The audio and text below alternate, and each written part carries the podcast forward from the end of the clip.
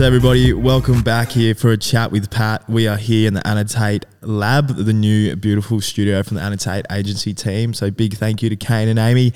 And uh, before we get going into this, I'm sure to be amazing episode. Please don't forget to like and subscribe, please.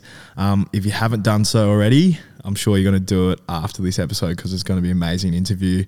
Um, with no further introduction, I'm joined by probably one of the best fitness coaches in Melbourne, the inspiring very strong, Max Pertzel. welcome, my man. Welcome. That's an amazing uh, introduction, Paddy.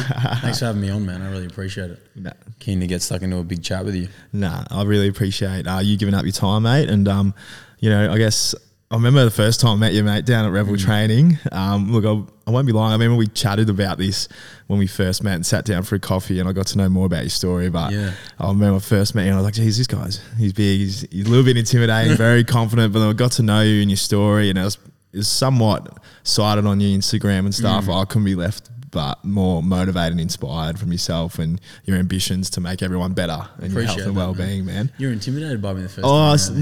no! I guess I'm just by big guys, you know. Yeah, Like, but, crazy, but man. inspiring, intimidating, inspiring. It's like I want to get like that. Man, you know? I reckon that's something that I've really not battled with, Yeah. but that's something that I've really tried to flip yeah, since getting into the gym, Yeah. Starting to get a little bit bigger. Because I don't reckon being an intimidating person is very nice. You want to be welcoming Yeah. and make people feel comfortable, but sometimes when you start lifting, yeah, It's almost like if you chip on your chip on your shoulder. Shoulder, So it's hard to almost break the two up. But as you get a little bit older, and as I started getting into getting into training other people, you realize that being intimidating and being that Yeah. hot guy that people stand back from is not good. Exactly. It's not what you want. You want to be inviting for people. yeah. Exactly. Very inviting man, especially when we got to know each other. I mean, I mean, um, can you please please just tell the audience? I guess wind it right, right back. I mean, Melbourne boy, did you grow up here? Bit of your Yeah, grew up background, Melbourne, man. Yep. Haven't really strayed too far, honestly. Grew up in, well, initially Hillsville, and then my parents moved out to moved us out to Malvern. Me, my brother, my mum, my dad. When I was two, maybe three, and then I went to school in Camberwell. Grew up here playing sport, and now I live in Prahran. So I haven't really strayed too far. Man. I've done a lot of travel, but I've always found Melbourne my home base. Yeah. For now. Yeah, For now. yeah. How was? I mean, or you've always been quite athletic and sporty guy. I've always been very into sport. Yeah, I've always found a very, um, it's been a good outlet. I've always found I've been very good at it. And generally, when mm. you're good at something, you stick to it. And I've always been a pretty hard worker, especially when it's come to physicality. So I got into basketball and footy when I was younger. And then probably when I was around, and I was playing them both pretty hardcore. Yep. And then when I was about 14, I'm 26 now. When I was about 14, I had to give one up. It was too much. I had to pick my lane. I was like, which one am I going to commit to a little bit more? I liked both. Well, I loved both. Probably loved watching basketball a bit more. Um, and footy, a lot of injuries. yeah, Like I was actually lucky to not really get injured, but minimum, Corky and Jardfinger, minimum every game. every game. Yeah, man. something. And I've actually really had the urge to go back and play. I've played a couple games here and there since I've been 14, but I just it just destroys my body, man. And what's interesting is I really got into basketball and started playing a pretty high level of basketball five, six times a week. Really committed to that. And then I actually fell, didn't fall out of love with basketball, but I fell more in love with the fitness side of things. Mm. So during the drills, and as we get a little bit older, we start adding things like push ups and actual functional movements. I started getting into the fitness side of things more than basketball. And then I almost had to close that door to really open the door of fitness, personal training, and then helping people in that avenue. So it's, it's been quite a development. I've always been into sport. And man, sport's great because, especially in my field now, I realize how important sport is to get people moving. Because not a lot of people aren't motivated to just go to the gym and lift, or a lot of people aren't motivated to run on a treadmill. But if you put someone an hour on the tennis court, for example, and you get them hitting back and forth, a little bit of competition, that's mu- much more sus- sustainable, mm. and that's a program you're going to adhere to more. Mm. So sport's always been a very, very big part of like my upbringing.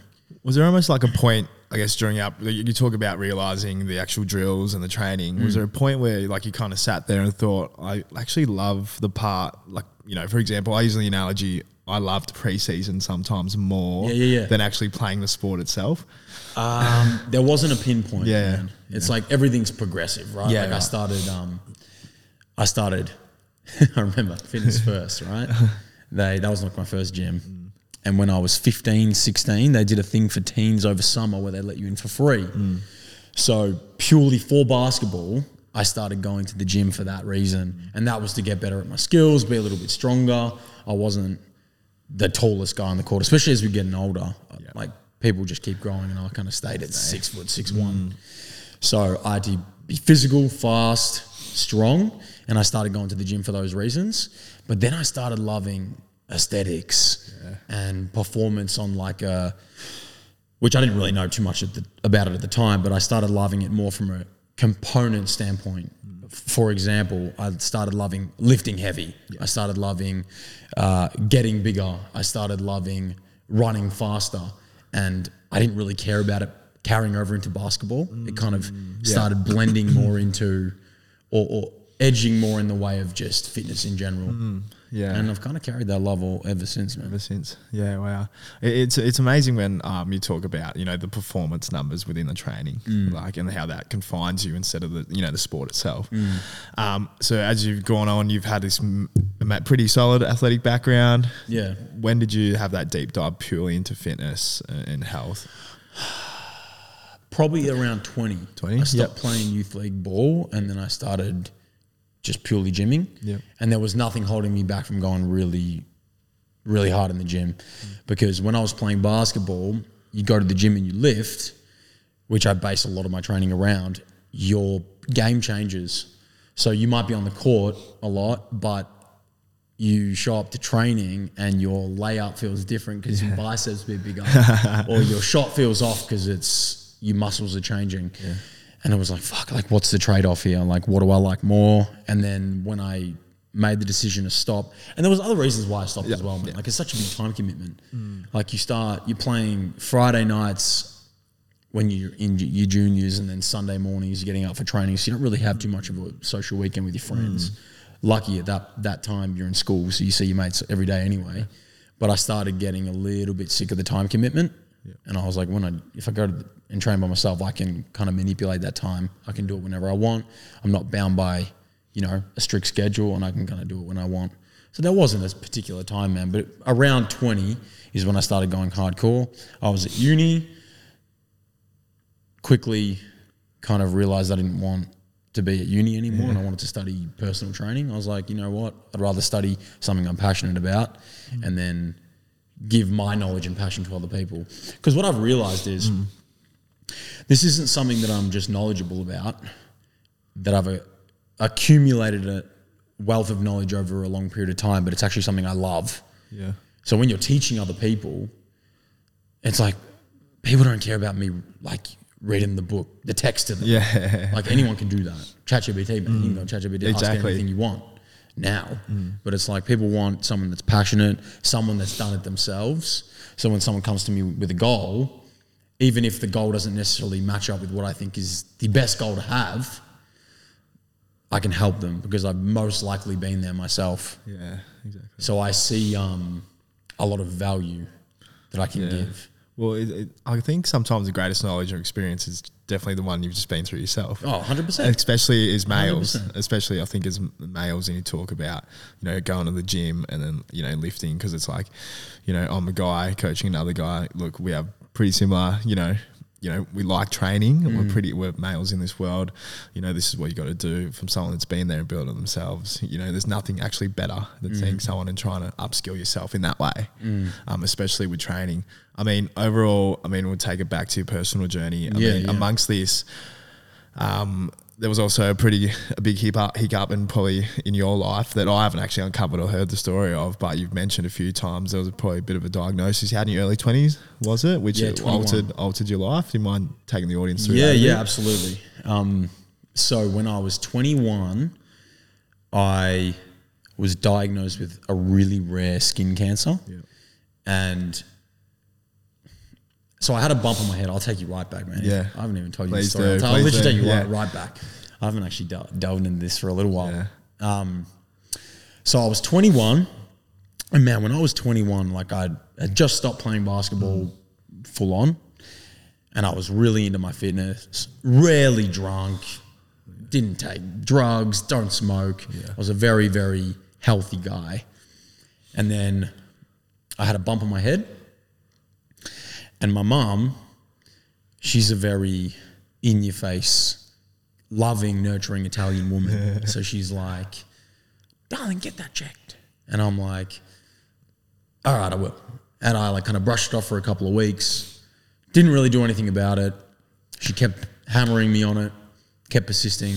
So to set her mind, it wasn't even for me. It was to set her mind at ease. I was like, okay, I'll go and get it checked. When I went to get it checked, they did an ultrasound, and the diagnosis was basically a cyst, a sebaceous cyst to be precise, and then lipoma. And basically, mm. both of them are fat deposits. And I had long hair, man. Now, obviously, I have, I have super short hair, but it was I had really long hair, and you couldn't even see this bump, but it was there. And the diagnosis was these two two fat deposits. You can leave it if you want to. You can get it out, but it's not going to grow. And I quote, will not turn into anything cancerous. So I left it, and this was probably March or April of 2018. And then I went away to Sri Lanka in the middle of the year. And Sri Lanka's hot, man. Yeah, oh, so, yeah. so you're at the beach. And probably not the best healthcare as well. Like, No, no, no, but but I'd had the diagnosis Yeah, that nothing was wrong. Yeah, yeah. So I could take care of it if I wanted, but it, if it wasn't bothering me, it didn't really matter. Yeah. So I was like, oh hell yeah, like I don't care. My told my mum it was fine.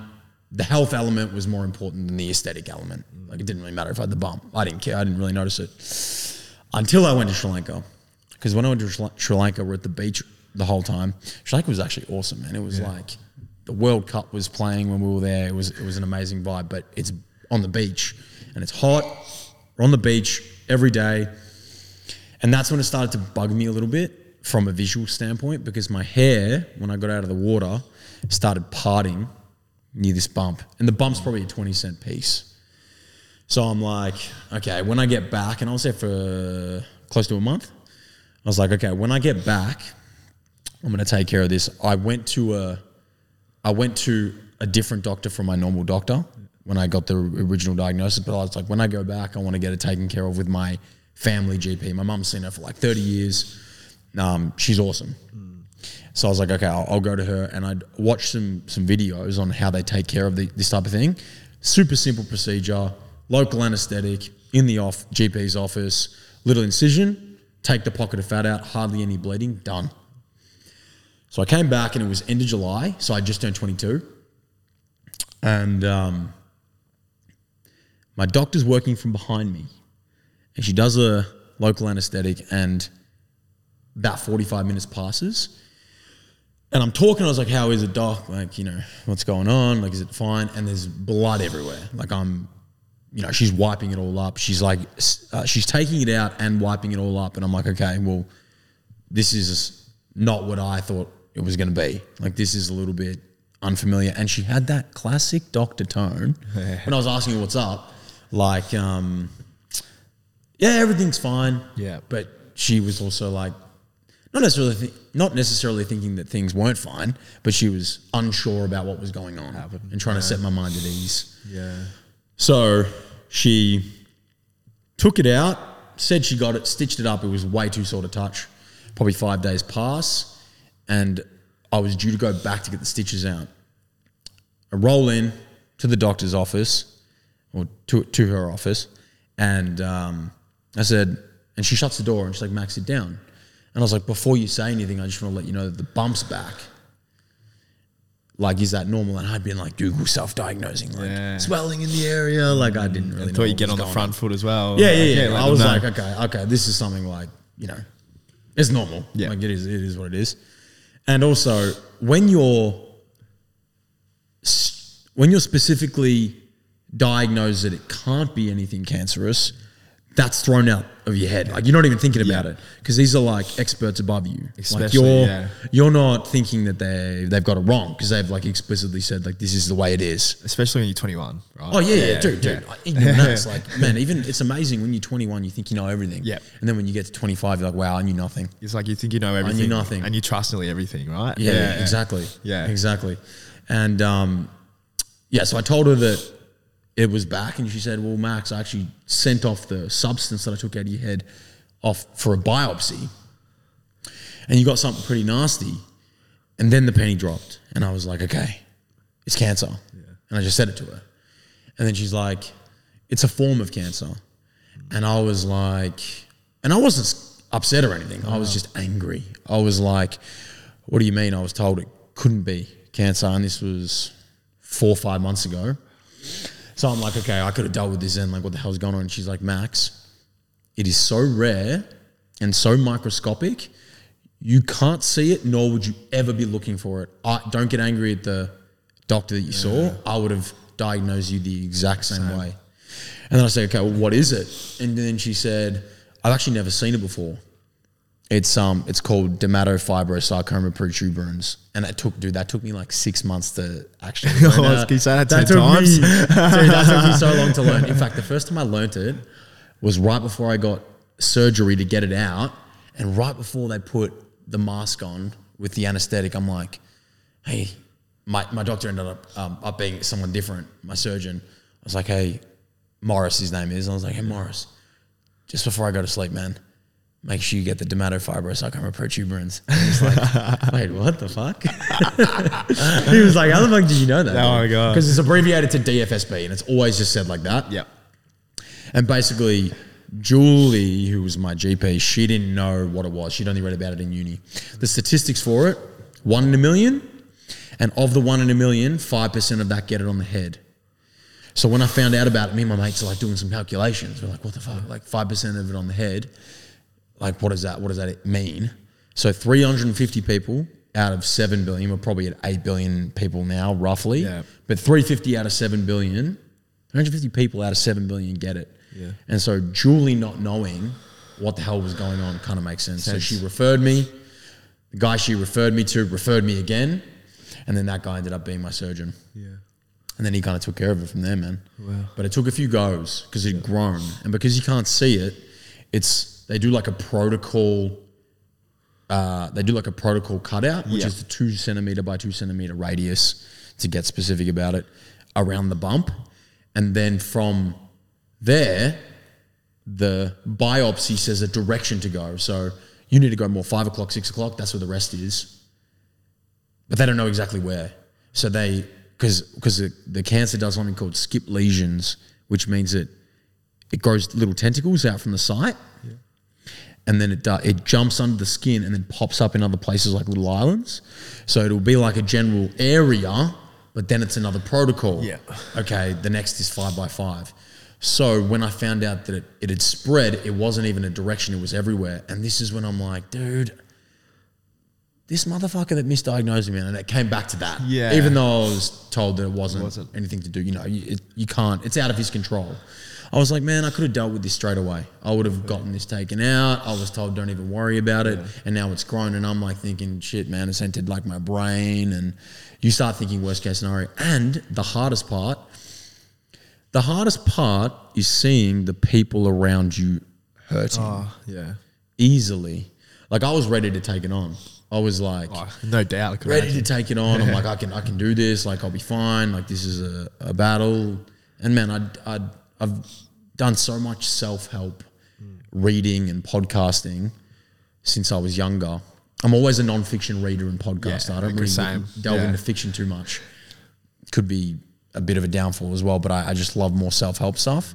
And I undoubtedly know that the battles you go through, when you come out on the other end, are your triumphs. There's always a silver lining, but it's hard to see during. Yeah. Oh, it's the hardest thing. in It's the hard to see during when you look back. especially when your family is like crying around you and they see the younger son in pain and they don't really know what to do, and especially something that's out of your control, Yeah, like exactly. Mm. completely out of your control, right? Like, you know, for someone to have your mentality, it's like I'm still going to look at the silver lining. I'm still going to think positive. Like people complain about the most like smallest things that you know is somewhat within their control. They can Mm. change the result, but people with cancer who have these diagnoses can't. Mm. Essentially, you know. It's it's funny you say that, man, because I remember when I got the diagnosis, every little thing that was bothering me at the time meant nothing. Nothing. Yeah. Like I remember I had something going on at like I can't even remember exactly, man, but probably something going on with the girl I was seeing Yeah. and you know, uni I wasn't sure Yeah. about and just little petty shit, man. And I was like, this actually means nothing. All I was thinking about at that point was, fuck, I'm actually not going to survive to see my kids. Like So that crossed your mind? that hundred percent. Yeah. That was one of the first things that crossed my mind. Yeah.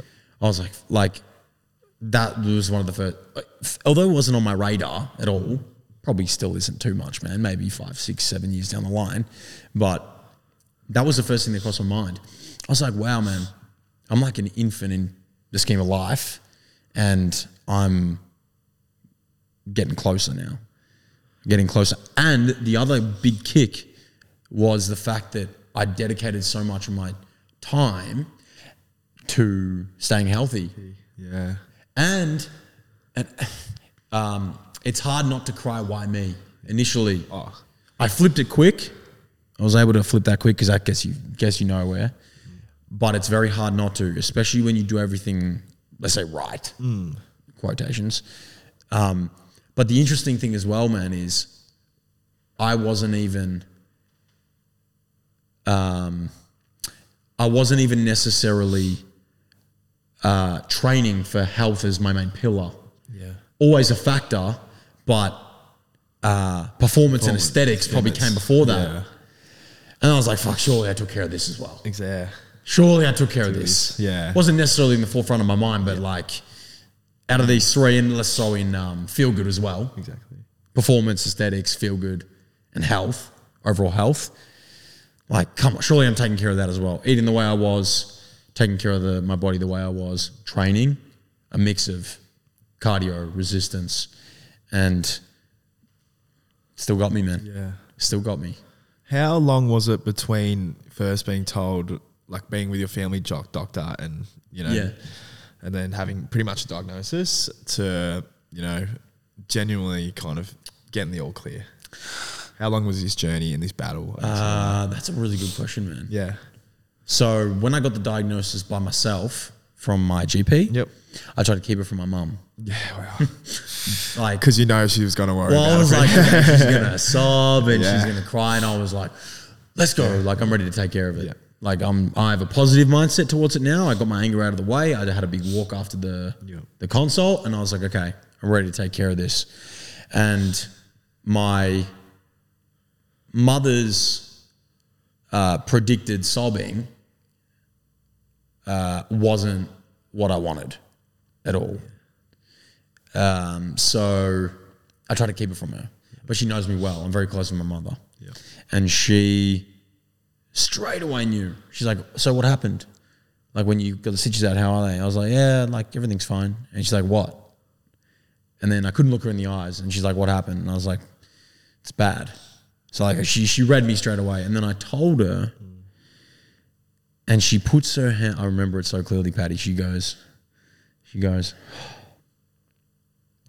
and then she puts her hand up, and she high fives me. And she goes like, "We got this," and I was like, "Fuck yeah!" Like that's exactly what I needed, and I should should have given her more credit. Yeah. Should have given her more credit because she didn't. She was upset, of course, but she knew how to respond, hmm. and that gave me more energy, which was good. Because man, when people are around you being, um, yeah, sad, pessimistic, negative, that breeds that Exactly. culture, man. I, I, I'm a really big believer of you gotta, yeah, you gotta surround yourself with people with a more positive mindset than negative. And my family are, are very, very good at that. I think we've kind of, um, my parents have instilled that in me, and I think it's very important to instill that in others because, man, not everyone is feels that way all the time. Not everyone feels motivated and inspired all the time. Nah, definitely not. But man, you um, underestimate the power of coming in with high energy, even when you don't feel like it, and completely changing someone's day. It makes a really big difference. And I don't feel upbeat and stuff all the time. Like not at all, man. Like, Sometimes I just want to like curl up and chill in bed, man. sleep, like, yeah. hundred percent. Like that's just. But at the same time, I do get really, really driven by um, seeing other people succeed and be happy. Like that's a really, really big driver for me. That's like intrinsic motivation. Do you feel like? I mean, you mentioned it a few times. Mm. Like, how's it seems like your pers- how's your perspective changed? I think I might know the answer from Yeah, yeah. in health and fitness since then. Like, you've mentioned Um, a few points, but how is your health like from going to aesthetic and then going through this Yeah. big triumph of battling cancer to now just being this really intrinsic motivation of Yeah. helping other people, you know, and you know, health and fitness is not just you know how you look and fitness, but it's about helping people, putting the energy you put out. and Yeah, stuff. Like, yeah. How's that changed over the years? This might be an answer that you're not uh, going to guess, Pat. Yeah. So, the biggest thing that changed for me is to the biggest thing after the diagnosis and after I got through it that changed in my mind was I need to have more balance. I was like, okay, I was this guy that did everything right, and I'm not going to go the other way and just be a you know a dickhead and go off the rails. But I'm like, I need to have more balance because regardless of doing everything right, your poison is going to get you anyway. Yeah. So life is about having a little bit of fun, maybe having a drink, going out with your mates, not necessarily carrying Tupperware everywhere you go, yeah, that type of stuff, right? And I still really um, enjoy that. I want to call it an art form. Like I still really enjoy taking care of my diet and my training. I love that, but at the same time, you really got to have everything else on an even keel. Yeah. It's very, very important. Relationships, family, work, friends, like everything. All, all that stuff needs to be in balance because I don't know why I got sick. And I'm really good friends with my surgeon. I train him now. Yeah, He's a good mate of mine. And he is a legend. and he's um over the last few years, man, I've asked him couple of times, maybe like six month gap in between, year gap in between, like, what did I do to like why did it happen to me? Because it's not Out of curiosity. yeah, yeah, anything, yeah. Like, like, what did I do? There's got to be, there's got to be something that I did mainly in my life that was probably pushing it in that direction. And he, he always just says to me, he's like, "Do nothing. Luck of the draw, complete luck of the draw. Name out of a hat, you were drawn. This is just how it is. So, man, balance, balance is everything. Why do you think now? Again, the, the males now moving to the health. Males do struggle with that when you you've probably seen it a million times, man. Like going straight in the gym and just you know lift heavy, you know, get strong, look good, you know, cut that other side of your uh, life out. Why do you think that is? Why do you think we struggle with that? I've always been super curious about it. Is it lack of knowledge, education? Is it um, lack of values about where we're steering towards our health and fitness? Why do you think that is? What, what's your question? I mean, how do you think when young males go into the, the Yeah. gym, first thing is like general, generally aesthetics, and we're, we're slowly moving in this direction, yeah, right? yeah, yeah, yeah. Into more holistic way. But why do you think we steer towards aesthetics and body image and things like that Mm. instead of you know? Let's look at the smaller things. Let's look at your mental training. Let's look at these other things as well. Man, I think it's um, I think it's dependent on your age. Yeah. So like, I see a wide range of clientele ranging from twenty to e- even younger men. I've seen like, let, let's let's take uh, Yeah. let's take the bracket ten all the way through to sixty five. I think Yeah. my oldest client's around 65, 66. In fact, my old man, my dad, sixty eight. Yeah. On that timeline, there's going to be an evolution of those four things we spoke about before. Aesthet- let, let's say three for the purpose of this aesthetic, feeling good, and then longevity, like living a long, healthy life, which I was saying I didn't really, wasn't really in the forefront of my mind when I was 2021. There's going to be a massive evolution generally of the order of those three.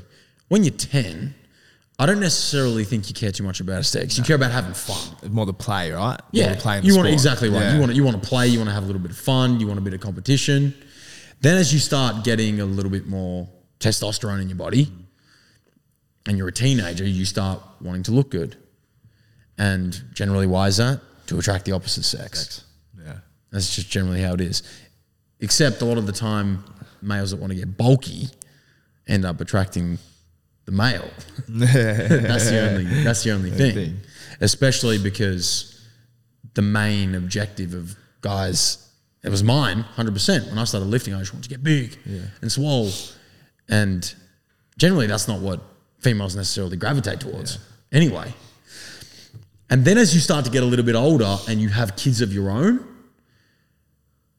you have responsibility to take care of them. And then you start thinking more about health, longevity, feeling good, waking up so you can show up for them, Wanting waking up so you can show up Yeah. for work. So I think it changes. But I think, man, when you're s- 15, 16, 17, 18, all the way through until you maybe have a like a long term girlfriend, aesthetics is purely because you want to go out, look good, attract the opposite sex. Like it's it makes sense. It's a bit of com- competitive nature Yeah, it too. makes sense. Yeah. And man, I, I agree with you. I think that the industry is definitely moving in the direction of, especially post COVID. I don't Yeah. want to talk obviously too much about Yeah, COVID, but, but like obviously post COVID, the like mental health is such a big thing. So it's such a big, um, it's a big thing that you want to make sure you take care of. And staying fit and healthy is obviously very, very important for that element. So there's a lot of information coming out regarding the science behind all of that, which is good, which is really, really good. Yeah. in regards to that information Mm. that's coming out, I mean, what would you say is probably some of the biggest myths that you'd like to, I guess, talk about and break down within the fitness industry itself? Biggest yeah, myths. yeah. Like, like Max, Max, like sits Whoa, probably okay. wants to break. Biggest himself, myths yeah. in the industry. yeah. Uh, okay, I got a few. Yeah. I got a few. Uh, first thing that comes to mind is, um, and I'm not knocking six, eight, 12 week challenges. I'm not. Yeah. I'm not. Tell me about it. They they get you. Uh, they get you like it's a kickstart for you. Yeah. They get you moving, which is good. But relying solely on these challenges to make a lasting change is just firstly unrealistic and secondly the wrong attitude. It's like saying like I want to after the 12 weeks I want to win fitness. Hmm. You don't win in fitness. This is a journey. Like it's it's it's a life thing you know, and you might not be as hardcore in your training one year to the next, but it's a life thing, and things are going to change in terms of like like what we spoke about. Things are going to change in terms of your main motivators and what you enjoy doing. One week you might, one year you might like playing tennis. One year you might love lifting heavy weight in the gym, but it changes big time. So big myth is that you can make massive lasting changes in six, eight, 12 weeks. Massive myth. Things take a long time. Like Rome wasn't built in a day. It's very, very true. There's an element of sustainability. Yeah. Like, totally. Like like things take take time, and and it's good to build some habits in that time. But in terms of making um, a really, really, really big change that's going to completely last, um, it takes a bit more time. So th- so that that's a bit of a myth. Um, what else do I have myth wise? Lifting heavy. I'm gonna speak uh, speak specifically about females. Yeah? Lifting heavy is going to make you bulky. Wow. Yeah. Not the case. And there's a lot of reasons to lift weights and heavy weights aside from hypertrophy. A lot of reasons. Strong bones, power, strength, strong ligaments and tendons, mental clarity. There's a lot of reasons. And guys with a hell of a lot of testosterone, more testosterone in their body than females, struggle hard enough to get big. I've mates that have been trying for years, man, and they still can't get big. Yeah, and that's their goal. Yeah. Like females generally don't have that goal, right? Like that's not really necessarily their goal. I'm like I'm tarring every female with the same brush. Obviously, there's some that that is their goal, but lifting weights making you bulky as a female is absurd because the only way that you're really going to properly grow and see massive change in size is if you couple that with diet change. Everything's anchored by your diet anyway. It's like like if, if you're a guy trying to put on some size, if you're lifting weights and you're not getting enough calories and protein in, good luck. You're just going to be tired and fatigued. Mm. Yeah, you'll notice some change in your body, but it's it's it's all anchored by your diet. And they got another one. Especially try and train the house down. You're just not eating enough, right? Yeah, Just yeah, man, it's important. Testosterone levels tired. You're like, fuck. Why am I not getting bigger? And man, I can even say from my point of view that I had the training down, background down when I was young. Mm. So transitioning into training hard just with weights was easy. But I didn't really notice an aesthetic change too much until I started dialing into my diet. Mm. And that just that that small in, incremental changes. That's not like all at once. I didn't become, you know, I didn't become the person I am over, overnight. It took a lot, uh, like it took accumulation of knowledge. It took a long time to build. Like, and then when I started properly dialing in w- with my diet, that's when I started properly noticing change, aesthetically. So that's another really big myth. And I got one more. Uh, carbs are bad. this is.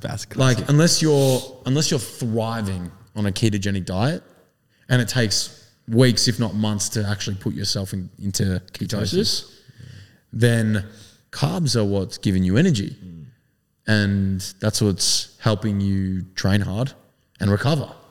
So all carbs do, and this is 99% of people's goals are to lose weight, right? So all carbs do when you drop them is you lose weight on the scales quickly because they hold so much water. Hmm. The water retention with carbs is very, very high. But that's not even body fat. That's water retention. So that's why mm, this is a whole nother kettle of fish. yeah, but, going on. but, um, I'm so intrigued though for, for trainers and their myths because you know Mm. the really knowledgeable ones, are the ones who who aren't pushing things like a six to eight to twelve week Mm. challenge. Will you know you know kind of say somewhere in that in around that range, right? You just Mm. want sustainability. Carbs are not great. You know all those kind of knowledgeable things because you know they're the things pushing you forward and they're the things that are holding you back in a way from your goals. and man, like I said, six, eight, 12 week challenge. A Granted, they, they, they're good. They're good to kickstart you in, in the direction. But in terms of that being the start and finish line for you, that's a myth. Yeah, and people believing that that's the case. Once once they do that, they'll have the dream body, or they'll that that's not the case. So that that's the myth. But they are a very good tool to get you started and get you moving. Yeah. And it's it's something that can hold you accountable, which is a tick. But as a as a challenge that's going to make lasting change, not necessarily. Not necessarily. one of the biggest tools of accountability that people do look for in their health and fitness is a trainer. Yeah, man, it's big. Yeah, with being a personal trainer Mm-hmm. and working with clients, how has your client personal trainer relationship developed over the years? Oh, that's a really good question. um, I've really had to self-assess my level of involvement with involvement with my clients because personal training is personal. So people will come to you for guidance in the fitness space, but then also people you see them regularly. So you become friends. Like I have clients that I see more than I see my f- mum and dad, like easily. Like I see them three, four, sometimes five times a week.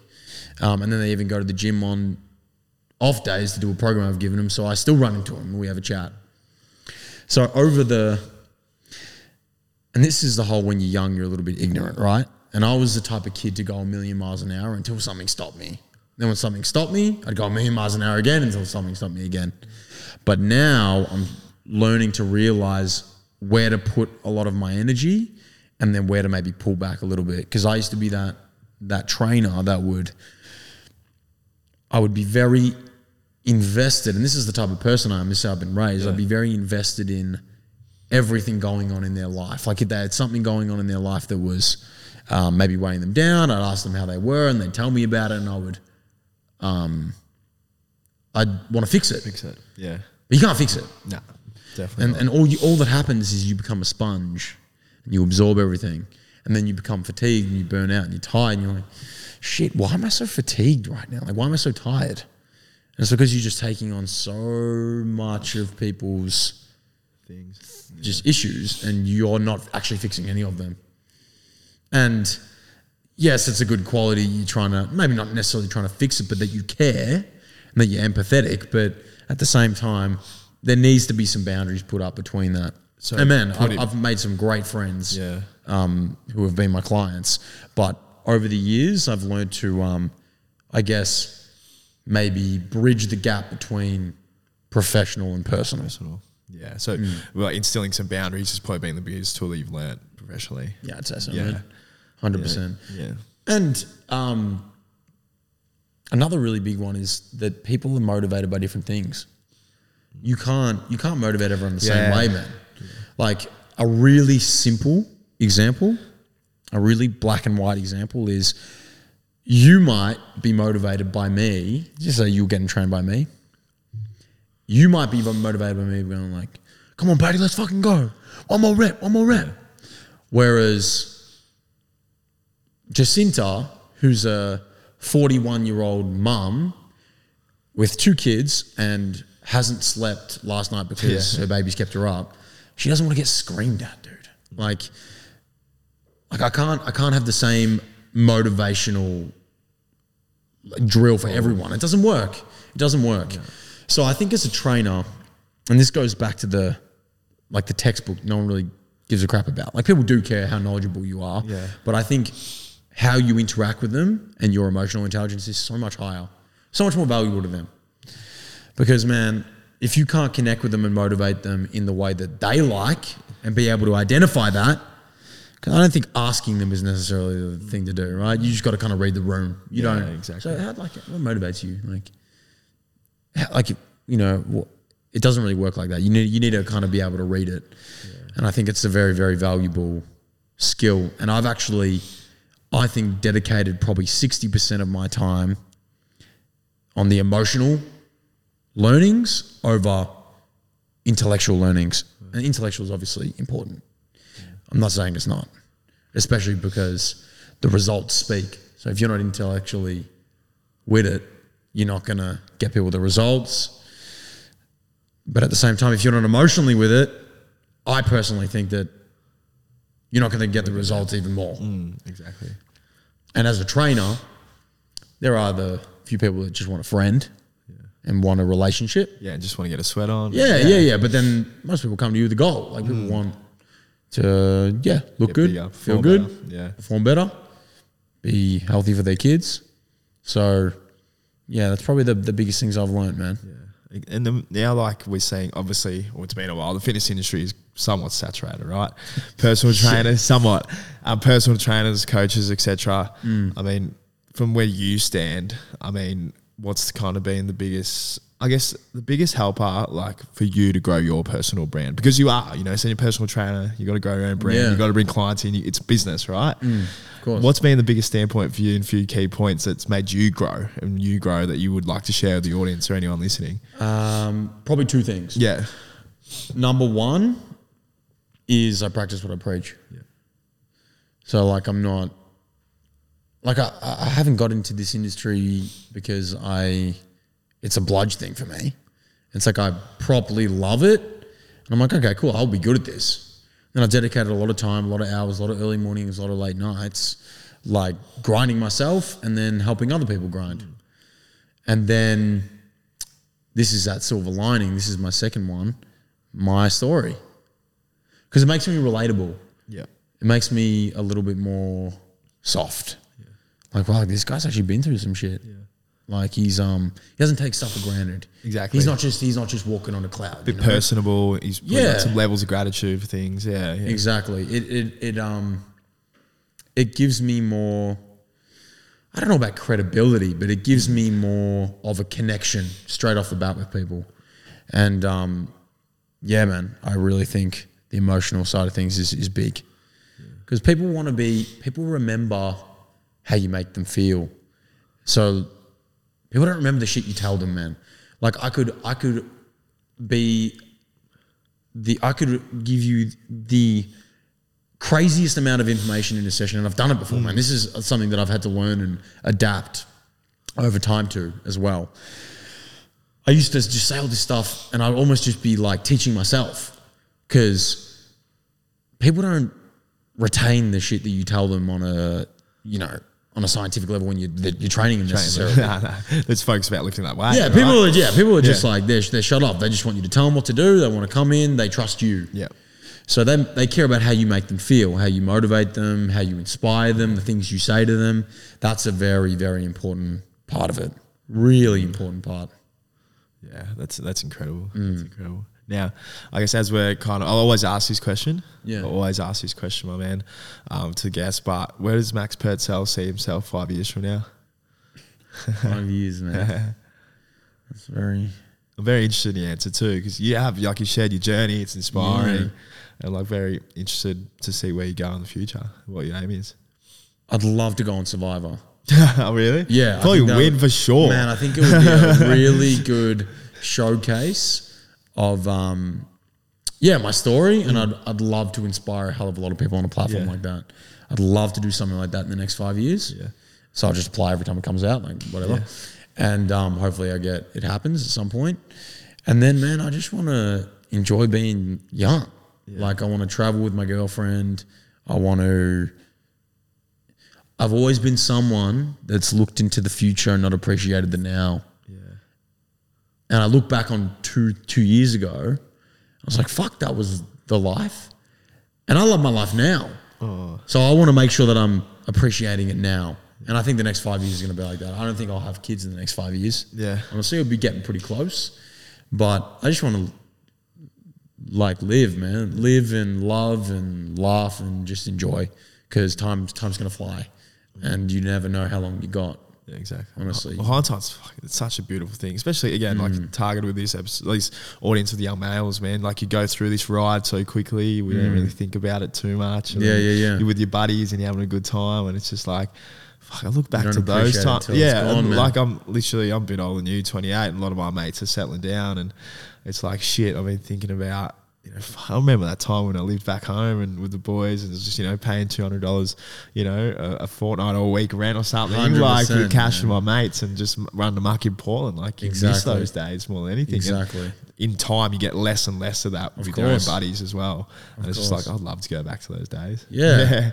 well, man, that, that's those days are um, everything's in stages, man. Yeah. Like you appreciate things for what they are at the time, and those the fact that you had those memories is a good thing. You just take them on, you carry them on. But this is why it's important to make sure that you're living every period of your life to the fullest because they're the memories you're going to look back on and be like, "Fuck yeah!" If you're always just living in the past, like shit, like I love love those days, I miss those days, then you're missing the now. yeah, And people do it with when they have kids all the time. They're worried about the future or they think about the past and they miss their kids growing up. Yeah. Like it happens all the time. Do you think you can be too present? Do I think I'm yeah, you too think present? You, do you think you can be? No, not you, but just anyone can be too present. Like we've got to have this eye. I'm just intrigued. Um, that's a good question. I think, I think some sort of uh, future planning is beneficial. Yeah, goals. Yeah, yeah, I think some sort of goal and direction of where you're heading is is beneficial, and the exact path and map of how to get there. Knows? yeah, who knows? Who knows? It's not linear, man. It's Yeah. all over the place. But having some sort of direction, you know, like maybe five years you want to settle down, have kids. Ten years you want to have your own house, whatever it is, man. Like I think some sort of direction is important. Yeah. for sure, for sure. sure. But definitely important to live uh, in the present as well. They say that living in the past is stressful and living in the future is anxious. Yeah, that And sweet if- spot. That sweet spot is you, you got to live in the now. and Just take take the moments. Exactly. It's important. Right. This is sweet. That's that's an amazing message. Mm, easy to take for Yeah, granted. for sure. Now, Max, where can people find you? Audience listening who are inspired by your story, I'm sure. Where can they find you as your social Um, media, etc.? Yeah, Instagram on on uh, there at Max Pertzel, and then TikTok Max Pertzel as well. Mm. Pretty sure it's Max Pertzel. I've changed it a few times in the last few months. but I think it's yeah Max Pertzel on Instagram and, and TikTok. My man, thank you for giving up your time. Amazing story. I mean, you know, we got a bit philosophical there, but I love that. And, Man, I appreciate you having me Super on. organic, and thanks for giving up your time, man. I think people, a lot of man, and people will get a lot out of this story, man. Hell yeah, Thank man. you. I really appreciate you having me on, man. Thank you. Thanks, Paddy. Anytime. Cheers. Cheers. Play the game.